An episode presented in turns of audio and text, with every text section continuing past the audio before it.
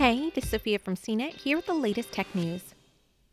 On Sunday night, Jeff Bezos, Amazon's founder and CEO, called out a customer over a racist and vulgar email he received.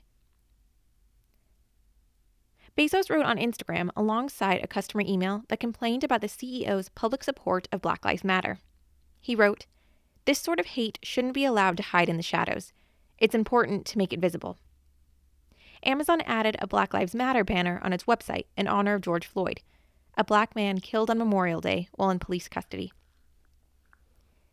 The customer, identified only as Dave in his Instagram post, said while making racist remarks that he canceled an order over Bezos' stance and said that he was ending his business relationship with Amazon.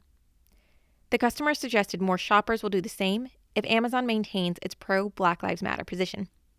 In response, Bezos, who is the richest person in the world, said, Dave, you're the kind of customer I'm happy to lose.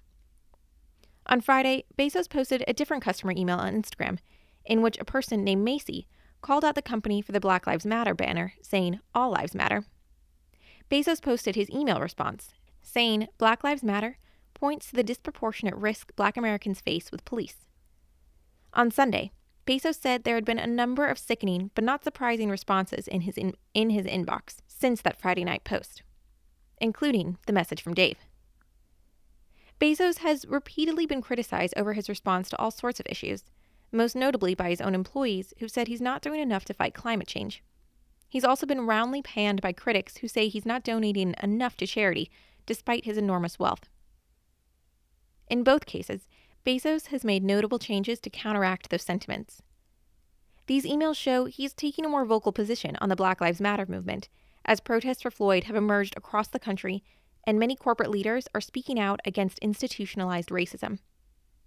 Amazon's CEO famously made his email address public years ago, but he rarely posts about individual messages from customers. Last week, Amazon pledged $10 million to organizations to help black communities and social justice. For more of the latest tech news, visit cnet.com.